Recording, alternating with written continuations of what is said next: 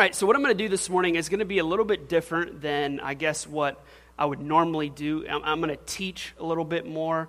Uh, I know I'm not much of a preacher, I, I know I'm usually a teacher, but what I'm going to do is, at the end of the day, I want you to walk away with some understanding on things. So this message is going to look a little bit different. So to open it up, I just want to have a real, raw, honest conversation um, with you guys. But before we dive into that, let me just give you a few facts. Because some of you might be sitting in here going, like, why are we doing a whole series on anxiety? Because maybe you're that one person um, that doesn't wrestle with it. But let me give you a few statistics. Anxiety disorders are the most common mental illness in the U.S. Now, watch this affecting 40 million adults. That's just adults in the U.S. 40 million adults. Now, this is only 40 million adults that actually have a prescription for some kind of medication. So there's probably tr- double or triple that for people that have just actually never been diagnosed. They say about 18% of the American population has been diagnosed with some kind of anxiety or panic or some kind of disorder like that. But experts believe about 40% of the population struggles with anxiety. 40%. So that's almost half of the American population. That's almost one out of two, every one out of two, somebody deals with some kind of anxiety. Anxiety actually costs the U.S. $42 billion every single year. $42 billion every single year. So let me help define this. For those of you that don't know what this looks like, you're saying, well, what is anxiety? What, what are the symptoms of it? What does it look like? And this may help you um, to have some compassion on people that actually struggle with this. Um, some of the symptoms of anxiety are simply panic disorder, social anxiety. So maybe you walk into the room and the first thing that you look for is the corner, right? You're like, there's a lot of people in here, so I'm going to go find that corner over there because it looks real safe and nice. Um, some of it is OCD. OCD? Any, any like OCD freaks in here? Like you wipe the calendar and then you see like one little spot and your wife is going back and wiping it again. Um, I have this weird OCD with straight lines. Um, like I can't even look at my wife's Bible or hi- when she highlights anything because it's like, I was like, oh my God, my OCD goes out of control. Um, some of it's depression. Some of it's sickness. And, and literally, anxiety can actually cause you physical sickness. It's known to give you headaches, stomach issues, sleep issues, stress, fibromyalgia, chronic, chronic pain, substance abuse. So, some, some, of, some of us in here are dealing with anxiety, and the truth is, we're just looking for some kind of relief, right? Uh, maybe you didn't want to become an alcoholic. Maybe you didn't want to use substances, but you resorted to that measure because it's the only way that you know how to escape. It's the only way that you know how to get some kind of relief. It's the only way that it kind of de stresses you. And my hope is this that um, the gospel offers a whole lot more than you just de stressing.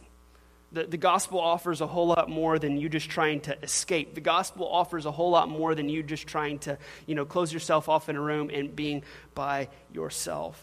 But the truth is, before we dive into this, I have a confession to make. Um, I'm a pastor, and I've, deal, I've dealt with worry, I've dealt with fear, I've dealt with anxiety at times in my life. Um, I've been so anxious and stressed before, I've given myself stomach ulcers. Um, anybody ever had those before? They're not fun. Um, so it, it, really does. It can affect your physical body. Um, and I think a lot of people don't realize this. But here's the truth this is, this is what my goal is today. Um, I don't want to walk in here and just give you like a few like coin like scripture verses and you can go, great, that just set me free. Because that's not how this works. Because here, here's, here's what I don't want to do. The remedy is not, okay, I'm going to give you two scripture verses. You call your pastor in the morning and we'll see how you're doing tomorrow. Okay? Like, I don't want to give you like a little prescription. You go take two pills and then we come back and hopefully, hey, did that scripture work for you? Well, if it's not, we'll try this one. That's not what I want to do this morning. Because the truth is, some of us are so stuck in this kind of cycle, we don't even know how to get out. And the truth is, we, when we read the scriptures or when we pray, and even when we come into church, we feel powerless. We read the scriptures and we say, like, I know God tells me to be anxious about nothing, but I'm still really anxious. I, I know God tells me that He doesn't give me a spirit of fear, but at the same time, I'm still extremely fearful. Maybe you've opened up to a friend or a family member about your anxiety and they've quoted this scripture to you Philippians 4 6. Don't be anxious about anything, but in everything, prayer and petition with thanksgiving, present your requests to God. And you hear that scripture and you walk away from that and you go, But I'm still really anxious. and I'm still really scared and I'm still really fearful. See, when you're struggling with anxiety, oftentimes you need much more than a scripture verse. You need much more than just, okay, a verse here, a verse here. We desperately need the scriptures, but we also need real people who have walked in our shoes.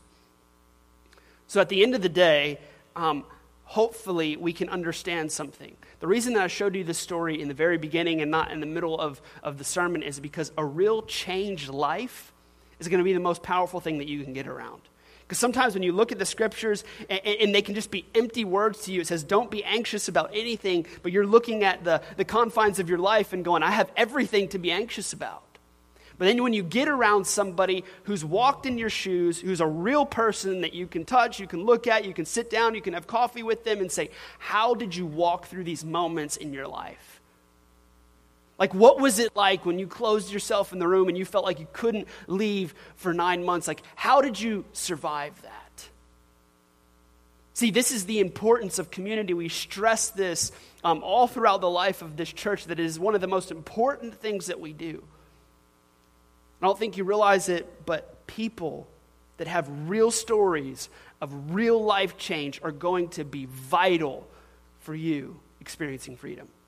If you're dealing with anxiety, if you're dealing with fear, if you're dealing with worry, you have to get around change people. Because here's the truth change people change people. They do. The only reason that I can stand here on this stage at 30 years old, start a church at 28, it's not because I'm that good. It's only because of the fact that I've, i have been able to stand on the shoulders of far greater men than myself that have paved the way. And I've just been able to sit in a room and I just sit around great guys. And guess what? I get to do cool things because of all the things that they've done before me.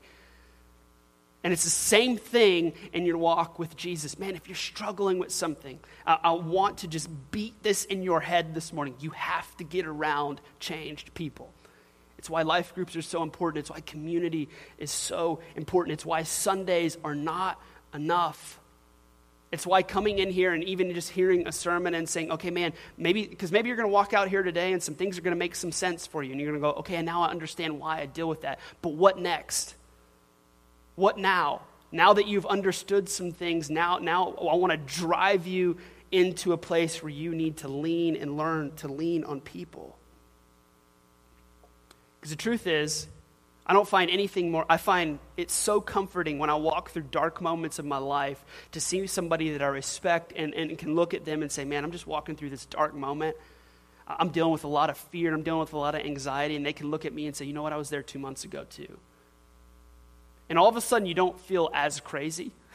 You ever sat around in a, in a group of people. We did this with our, with our leaders um, this past Friday, and we just sat around and we said, Man, how, how are you guys doing? How, what's your spiritual life like? What's going on in your lives? And it's always like that tension for the first person. They're like, All right, who wants to go first? And it's like crickets, you know? and, and, and I think usually the thoughts in their mind is like, Well, I want to be open. I want to be honest about what I'm really walking through, but I don't want to sound crazy because I don't want to be the only person dealing with this kind of stuff. And then usually that first person talks and they get open, they get honest, and all of a sudden it just creates this chain effect of everybody else starts throwing up their stuff, right? And you realize the longer and longer you talk, they're like, man, he's dealing with this, he's dealing, okay, I'm not that crazy. And that's the importance of getting around people. I love this verse in 1 Thessalonians 2 8. This is Paul speaking. He said, We loved you so much that we were delighted to share with you not only the gospel of God, but our lives as well, because you had become so dear to us. What is he saying? He's saying, man, if, if not only do we love you enough to teach you the scriptures, not only do we love you enough to tell you about Jesus, but we love you enough to share our lives with you. We love you enough to like do this thing together. At the end of the day, that we're all in this together. So here's the, tr- here's the truth. If we want victory in anxiety, we have to understand the biblical anatomy of anxiety and how it works. So that's what I want to describe to you this morning. So, to truly understand what we're dealing with, we must understand the deception that we're dealing with. Because here's the thing anxiety is not something that is God given, it is a distortion of what God created, and the enemy has, has turned it around. At the end of the day, God gave us emotions, God gave us feelings, God gave us moods. And those aren't necessarily a bad thing. So today I want to start all the way at the beginning, all the way back into Genesis chapter 3, when God created man. And when God created man, not only did he create man and woman, but he also gave them something called emotions. He also gave them something called a mood. You get out of bed and sometimes you look at your wife and you're like, "Oh, she's in a mood today." Anybody know what I'm talking about? I am going to be in trouble later. That was just an example. I wasn't referring to anything. Um, she's really emotional right now and pregnant, so I'm going to. Nah. Anyway, I'm just. Get out of the hole, Zach. Um, but understanding the Bible's approach to anxiety will help us build a foundation to help us overcome anxiety. So here's the truth Is it possible that the anxiety that you deal with is because our emotions and our moods are simply out of order and the enemy is twisting them? So this is how things happen. This is all the enemy has no new tricks. This is how he always does something. He takes a God given emotion, a God given mood, a God given design, and he just twists it. Because some of you walk into rooms, you're like, I can't help but feel this way. I can't help but notice this thing. And God gave you that. It's just He begins to twist it. Anxiety, fear, panic, phobia, stress, even those words create anxiety, right? so, where do these distressing feelings come from? So, here's my premise this morning it's very simple. Every dysfunctional, fallen emotion is a distortion of God's original pre fall design. Meaning this every emotion, every mood, everything that God has given you, all the enemy does when he creates anxiety is he takes those God given designs, those God given emotions, and he just flips them around. Because God intended us to experience a mood that is the flip side of anxiety. So here's what it is. In the first garden, I'm going to talk about two different gardens. In the very first garden, God placed Adam in the garden and he told him to do a few things. The first thing that he told him to do, he said, I want you to work it and I want you to take care of it. That's in Genesis 2:15 if you want to go back and read it later. Now the Hebrew word for take care of and keep means this, literally to guard and protect. So here's what he's telling Adam. Now, uh, this is going to make sense in a moment. He's saying, Listen, I put you in the garden to keep it, to guard it, and I want you to keep watch. I want you to be vigilant over this garden. I want you to guard it. Do everything that you can to make sure this garden stays safe. It's yours, and you're the soldier, you're the warrior. You make sure that you protect it. God called Adam to be a soldier that remains vigilant. And he created Adam and us with the emotion of vigilance. So, vigilance is simply you're aware of something. So, if God said, Adam, Here's your sword or whatever it is. Here's your staff. Protect this garden. Everybody, you know, ever been, been to the mall and you know the mall cop who's like, he's been given a badge, but he doesn't have a gun yet, but he does have pepper spray, but he feels like he has a whole lot of authority. He's like, I will save this entire, and like, you know, you're like, dude, I could, I could demock your neck in like two seconds and take you out. If you don't know what that move is, YouTube it. It's pretty awesome. Um, but it's this guy that has this authority of this mall, this, this is mine. Nobody's going to take it over, and I'll do whatever I, I need to do to defend it. This is how Adam feels about this garden. The root word of vigilant, vig, simply means to be like a soldier, to keep watch. And God has, a, watch this, God has wired us to be aware of our surroundings so that we can be on guard, so that we can protect ourselves, so that we can keep watch. Vigilance is the God given emotion that urges us to act quickly in a response to threat. It's the God given emotion. It's, it's that emotion whenever you're a mother and all of a sudden you feel something and you're like, I know I have four kids, but I know I sense there's only three behind me. Vigilance is that feeling of, of when you walk into a room and maybe you show up at somebody's house and you look at somebody in the corner of your eye and you're like, that person is just staring at me. They must be mad at me. Vigilance is that feeling, that hyper, that, that awareness of when you walk into something and you immediately know something is wrong.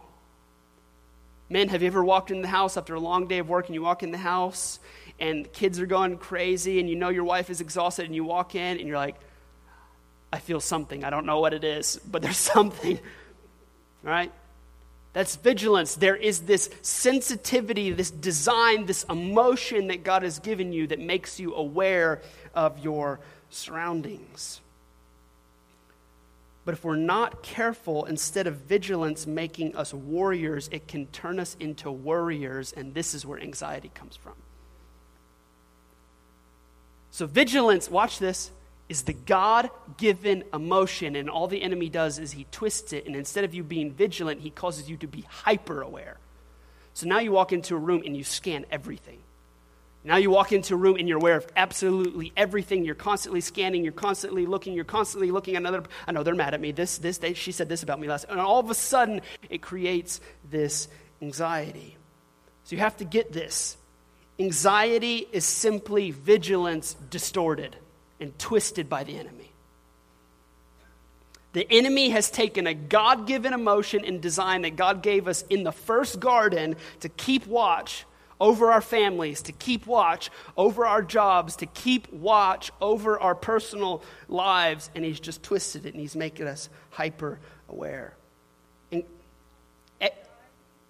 Anxiety is simply vigilance distorted. Anxiety is the flip side of vigilance. And now, watch this it attempts to cripple and disarm God's warriors, and it turns us into warrior, into worriers.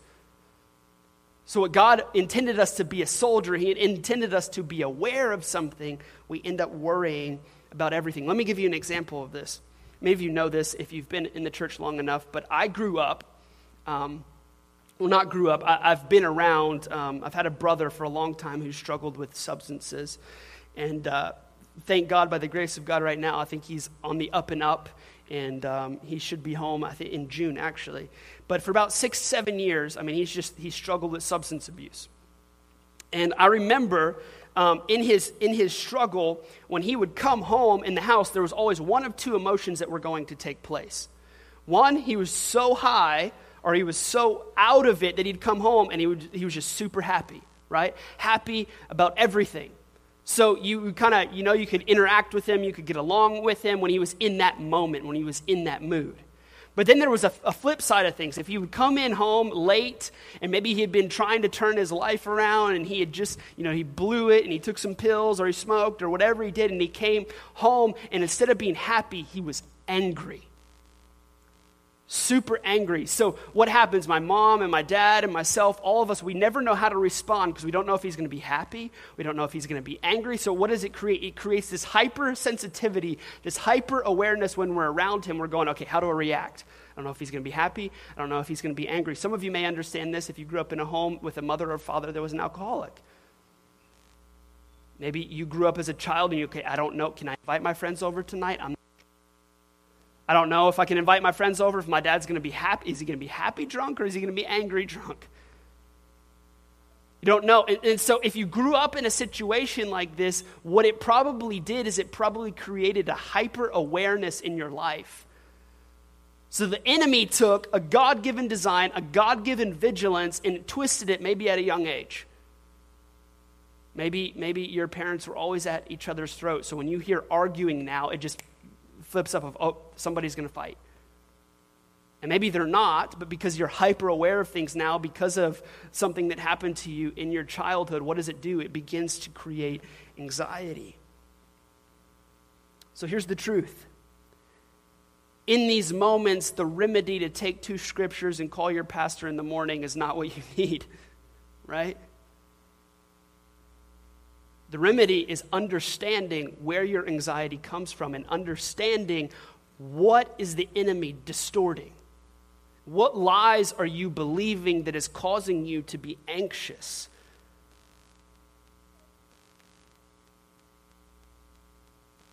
See, anxiety is simply vigilance out of control.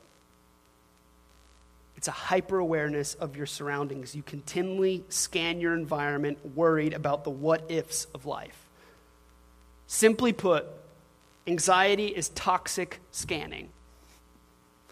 Anxiety is toxic scanning. You're always worried about the what ifs, the things that you cannot control. Now, it's also the flip side of that Anxiety is also vigilance that is trying to maintain control in a self protective and self sufficient way. So, so here's the truth the reason that some of you don't want to let your anxiety go is because your worry makes you still feel like you're in control. Well, if I worry about it long enough, at least I'm still controlling the situation. Because if I let it go and, and I just completely give it to God and I don't, I'm not in the know about everything and I'm not worrying about everything, then I don't have any control of it, right? Anxiety is vigilance minus faith in God, minus the faith side.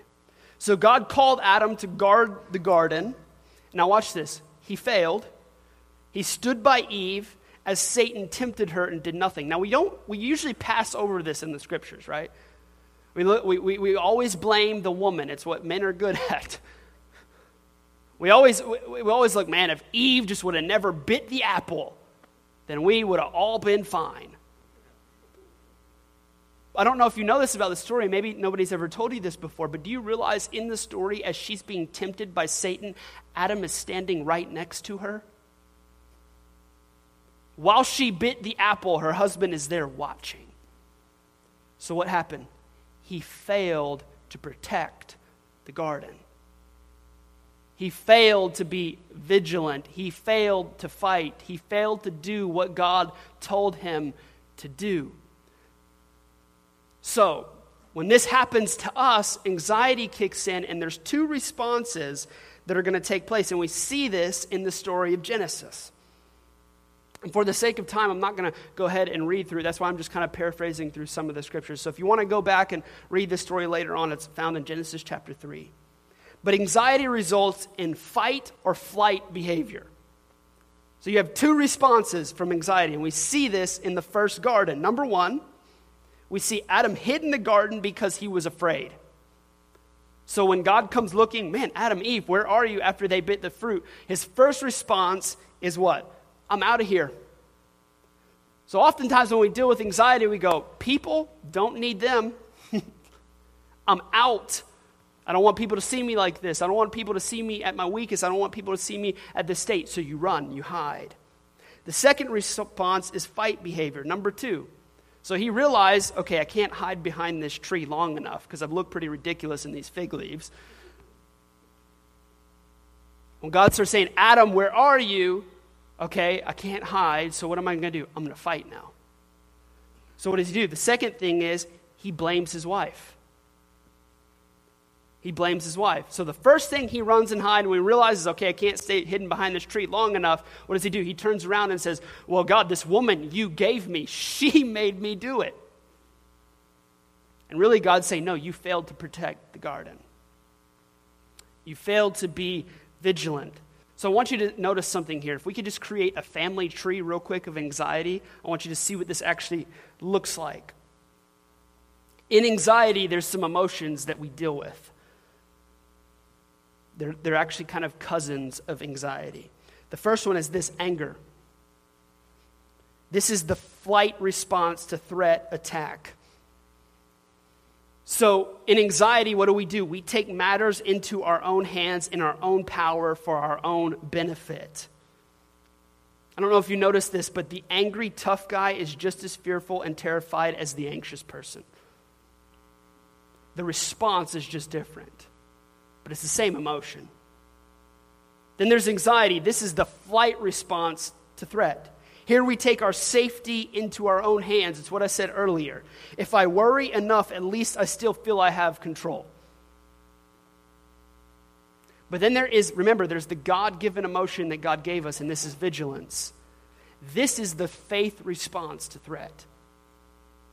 This is the emotion that we were wired and designed to feel rather than anxiety. We were designed to feel vigilance, to be aware. This is the faith response.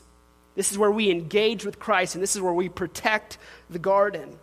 And in this moment, in this moment of vigilance, this is where we place our safety in God's hands and we take on His plan, not our own. And this is difficult because what does it do? It requires us letting go. It requires us submitting and surrendering our worries, our insecurities, and our fears over to Jesus. So God says this God says, Be vigilant, be alert, take your stand, stand firm, and I'll fight your battles for you. But this is what anxiety says What if I can't handle this? I have to run, I have to fight, I have to self protect. See, anxiety is scanning without standing. It is a continual worry and a perpetual state of alarm that never resolves itself. So it's a continual worry, a continual state of panic, a continual state of everything's not going to be okay, you constantly scanning your environment, but there's never any resolve. And the only way that you're going to have any kind of resolve is by submitting and surrendering that to God. And here's the truth for 99.9% of the people in here, you cannot submit and surrender to God your anxiety on your own. You're going to need other people. That's why I started it with you need other people to help fight with you. Because sometimes the faith that you have is not going to be strong enough to carry you to the next step. And sometimes a little coffee cup scripture and memory verse is not going to be enough to get you through the next season of life. You need other people that will help lift your arms up and carry you through. So here's the question How do I deal with my anxiety when my fear is too great? So maybe you're the person in here saying, well, look, this is great. I, I kind of understand now where my anxiety is coming from. It's vigilance out of control. But I'm scared to death. I'm, I'm scared to open up to other people because I tried that before and it didn't go too well for me. Or I'm scared to submit myself to this process because what if God doesn't come through? Or, or maybe Maybe you're in here and you're saying, uh, if I submit myself to God, is He actually going to carry me through to the next step? Because God, if God is anything like my father, my father left when I was five years old,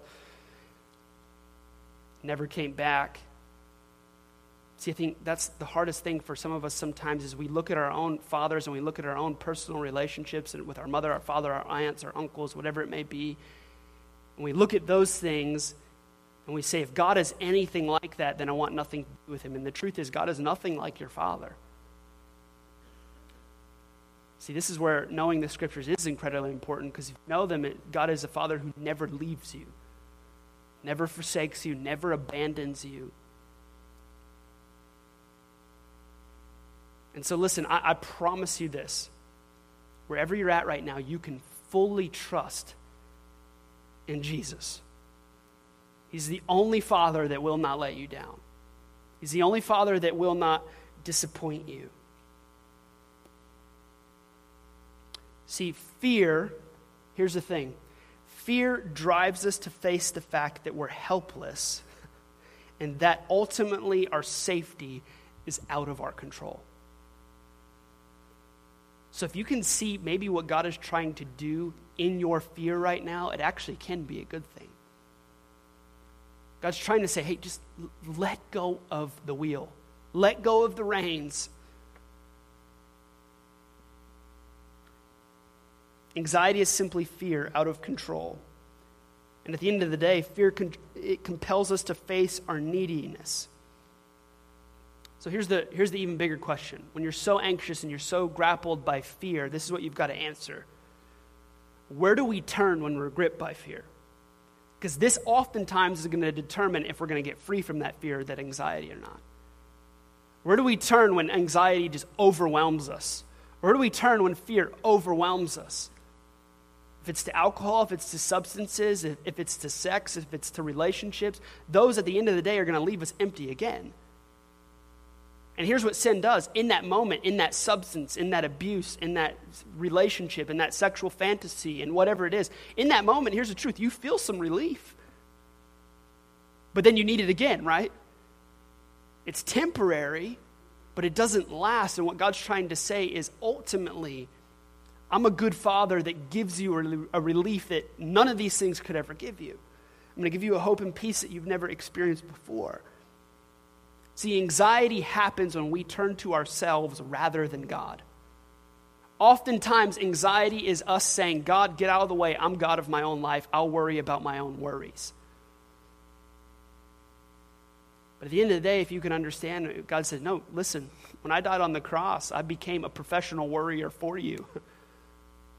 I'll worry about your worries.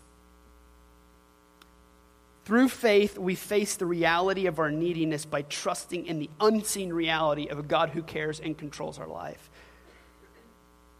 So, briefly, I, I, talked about the first garden. This is where God gave us that emotion of vigilance, and where the enemy twisted vigilance and turned it into anxiety and fear and worry.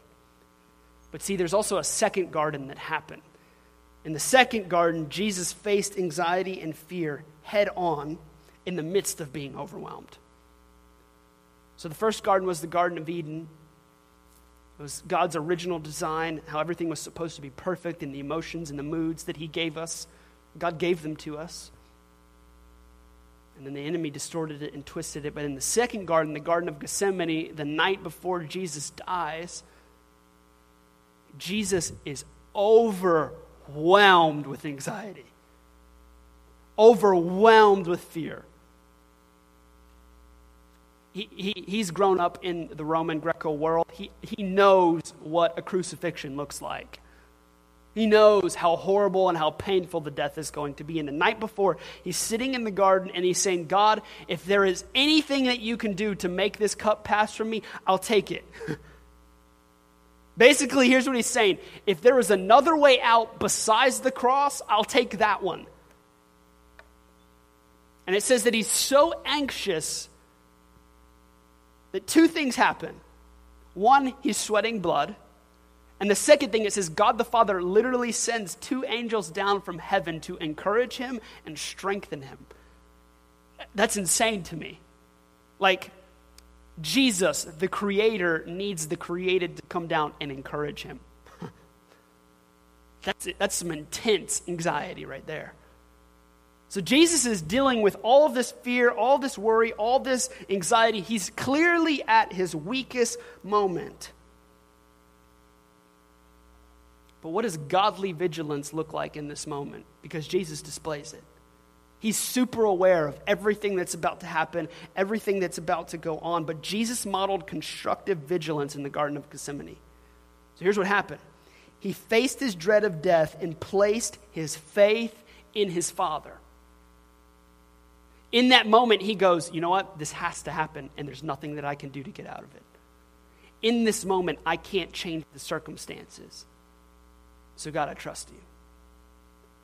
If the only way for me to save humanity is to die on the cross, then I, then I accept my fate, and that's what it's going to have to be. And here's, here's the most liberating, freeing thing you can grapple your head around sometimes it's okay sometimes to not change the circumstances. And if you can just breathe for a moment and go, okay, there's nothing I can do about this, I can't do anything. And then you just walk away. but here's what happens we look at situations that are completely out of our control, that are completely out of our hands, and we continue to try to fix them. But Jesus modeled this constructive vigilance. He saw a situation and said, There's nothing I can do about it. And Jesus entrusted himself to the Father who raises the dead. I'm going to die, but I'm giving myself over to a Father that will raise me from the dead. So there's constructive vigilance and then there's destructive vigilance. Now, the disciples clearly modeled destructive fear and anxiety. And I kind of love them for it. At one point, if you know the story, when Judas betrays Jesus for 30 pieces of silver, the Roman guards come up and they say, Where's Jesus? And Peter's like, Oh, you, you ain't taking my Jesus. He, he grew up on the south side of the tracks in Rayne, right next to Mike Richard. Um, so, so Peter says, No, you're not taking Jesus. So what does he do? He gives in to that fear of that moment. He takes his sword out and he chops a guy's ear off.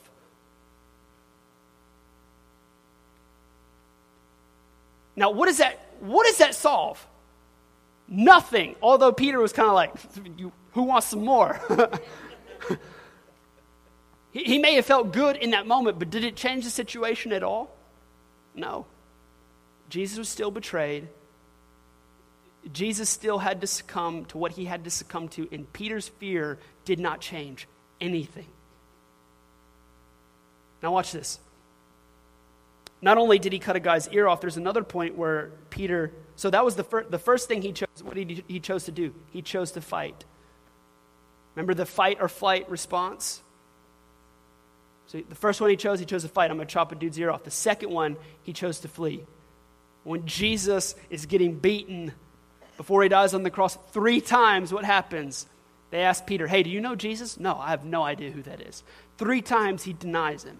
Three times he's trying to run away. Three times he's trying to say, I have nothing to do with this man. Because if I claim this man as somebody that I know, then I'm going to receive the same penalty that he is. So, no, I don't know him. So, Peter has this fight or flight response. And the thing that I love about this story is simply this in their fear, in their anxiety, it changed nothing about the circumstances. Nothing about the situation changed. Zero. All the disciples displayed an inability to hold vigilance. Even while Jesus is sweating blood in the garden, what was the last thing he told them before he goes up to pray by himself? Hey, guys, I just need you to pray.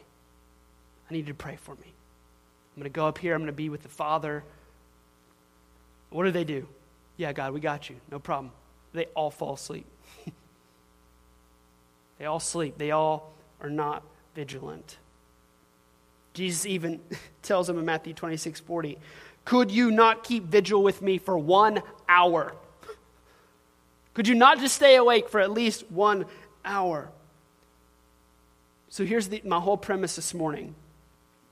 We experience the power of life and death in two gardens the Garden of Eden or the Garden of Gethsemane. If we live by the power of the flesh, we will continually find ourselves in the Garden of Eden. If we allow our anxieties and our worries to define us and to control us, we will continually find ourselves in the Garden of Eden where the enemy is taking vigilance and distorting it into anxiety, and it will be a never ending cycle. But if we realize that in the Garden of Gethsemane, God paid for all of our debts, that He paid for that anxiety, that distortion that the enemy is twisting, then we'll find ourselves in the Garden of Gethsemane where we say, okay, now I can get somewhere. Now I can experience freedom. Now I can get to the place where my fear is no longer fear, it's courage. Now I can get to the place where my anxiety is no longer anxiety, it's just simply vigilance. It's a God given emotion, it's a God given design that He's given me. So if we live by the power of the Spirit, then we live a faith based life that follows the second garden. So, how do we apply this to our everyday lives? Number one, when anxiety strikes, where does it drive you? When anxiety comes this week, because it'll come, when worry comes this week, where does it drive you? Does it drive you to zone out on the couch? Does it drive you to just numb? I don't want to think about life. Does it drive you just to continue doing the same old emotions, or does it push you into seeking community? Does it push you to want to seek other believers? Does it push you to want to get closer to Jesus? See, oftentimes, and, and listen, I know Christians are very famous for this. Man, the devil, he's just, been, he's just been getting me this week. I'm telling you, he's just been throwing attack left and right. Honestly, most of the time, the devil just distorts one thing in your life and then he walks away and he leaves you to yourself. He doesn't have to do anything else. My dad used to tell a story, I've heard it a billion times remember being a kid, I'm like, oh, God, Dad, if you tell that story one more time. And now I'm telling it. but he, used to, he always used to tell the story when he was preaching while I was growing up and sitting in the audience. He would always say, you know what? I, he said there used to be this Baptist preacher that would come out of his church every single Sunday, and, and, the, and Satan was sitting on his doorsteps crying. He's like, you know, what, what, what's up, Satan? Like, what's wrong? He said, man, everybody in that church is blaming me for everything that they've ever done. And he said, I didn't do anything. Nothing. And this is exactly how the enemy works. All he has to do is if he just can twist that vigilance and turn you to be an anxious person, he walks away and you'll self explode on your own. So here's the truth where do you turn in the middle of your anxiety? If the enemy has you turning back towards just numbing, back towards substances, back towards depression, back towards isolating. And He's got you. He doesn't have to do anything, He just leaves you. Think about the last time that fear stalked you. Think about the last time that worry came after you. Did you respond by trusting God, or did you respond by trusting yourself and protecting yourself? So here, here's all I want to do this morning. We'll talk through some solutions. We'll talk through some things that we can, that we can get through anxiety. We'll, we'll, talk about that next week. But I just want you to understand where this is coming from and the lie that the enemy is using to manipulate this for you. Because if we can understand that and if we can start there, then you can have a foundation that you can start to work on, that you can start to change some things in your life. So here's what I want to do Simply this when you find yourself driven towards fear, driven towards worry, driven towards anxiety, man, run towards the body of Christ. Run towards community, run towards other believers, run towards Jesus rather than isolating yourself. Some of you may not even realize it, but the only reason maybe that you isolate yourself or you pull away from community or you pull away from relationships is because you believe that you're doing yourself a service by protecting yourself, right? Because everybody else has hurt you. Everybody else has hurt me, so I just need, I need to be on my own for a little while. And God didn't design it that way. Even that emotion that you're feeling in that moment, that self protecting, is not something that God's, God designed us to be around people regardless of your personality.